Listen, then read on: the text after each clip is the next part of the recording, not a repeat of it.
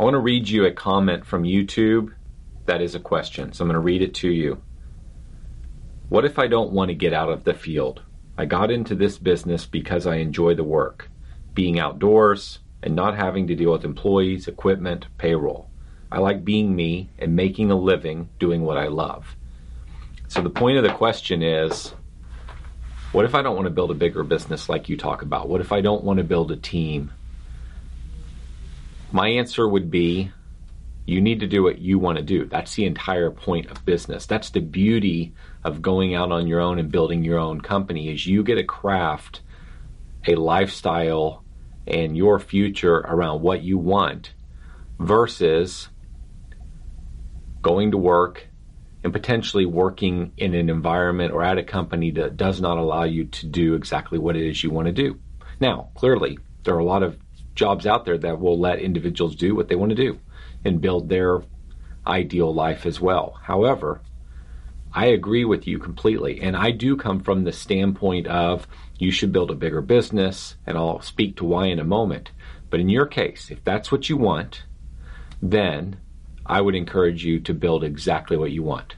That's the awesome thing about getting to build a business. The only thing I would challenge you on when you tell yourself that I don't want any employees, I don't want to deal with payment or payroll or equipment, is that because of a bad experience? Is it because you've heard too other too many naysayers on forums or on the website? There are no good employees, and as a result, you've become negative to it. Have you ever tried having someone on the truck with you? And maybe you have, and it didn't go well. I'd encourage you to give it another try. So maybe there's a compromise. And the compromise is not about building a bigger business, one that has lots and lots of crews and has a leadership team and an office and all that. Maybe there's a in between where rather what you do is you build up a business where it's you as a foreman and a helper. Or maybe it's you and someone helping you on your truck, and then you have another truck that has one or two individuals on that truck. The reason I would at least advocate for this, if you'd consider it, and again, let's be clear, if that is not what you want, great, build what you want. You should. The reason I'd advocate for that is having been in the business for a long time, having gotten to know a whole lot of people, having come from other industries and had a lot of experiences, the data says that if you are a one man operation in a truck, your longevity is not nearly what it could be if you built a bigger business. And by longevity, I mean it generally leads to burning out. And these are generalizations. It does not mean they will apply to you. Just saying the data says you're more likely to burn out. Or let's say you get injured. Something happens you can't take care of. If you have a family, t- can't take care of your family. Or maybe it's as simple as you are unable to take vacations. You're unable to get time off in another video, I talked about, I believe I've talked about this, how I ended up getting into the lawn care industry. I mowed lawns in the early days. I, through high school, I had a couple people working with me. And then my freshman year of college, I got out of the business and I was out for a period of time.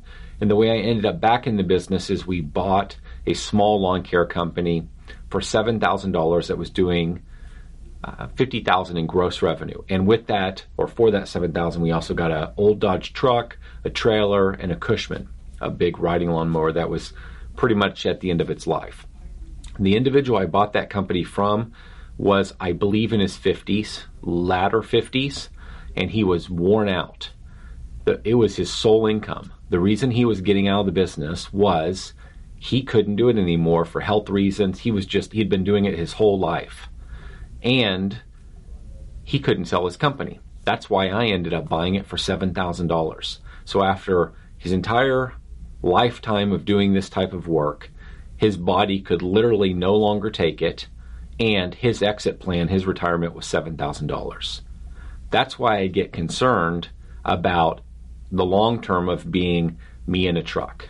If I'm in my 30s, I've got tons of energy, tons of capability. What does my future look like in 10 or 20 years? 10 or 20 years from now, as we move into a new world for technology, in technology, and all types of other things, if we're predominantly still mowing lawns or trimming bushes or treating, killing weeds or killing bugs, whatever the case may be, as the world continues to evolve on us, as we get older, do we find ourselves in a position of not knowing what to do next in life and not really having any retirement, not having a backup plan? Again, I want to be clear. I'm not saying that is your situation. I'm telling you the context from which I come when I say, might you consider building something a little bit bigger?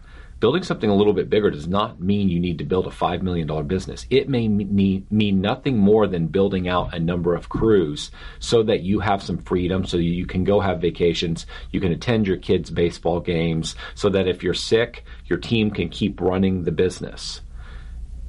So if you've ever had a bad experience with a team member, and that is why you say, I would never want to have an employee, try again.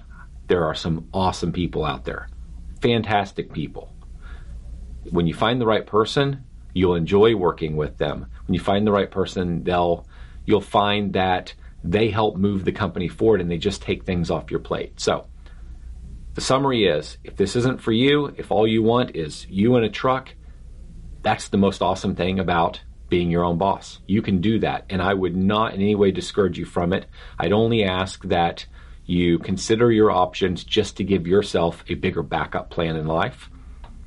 Your call.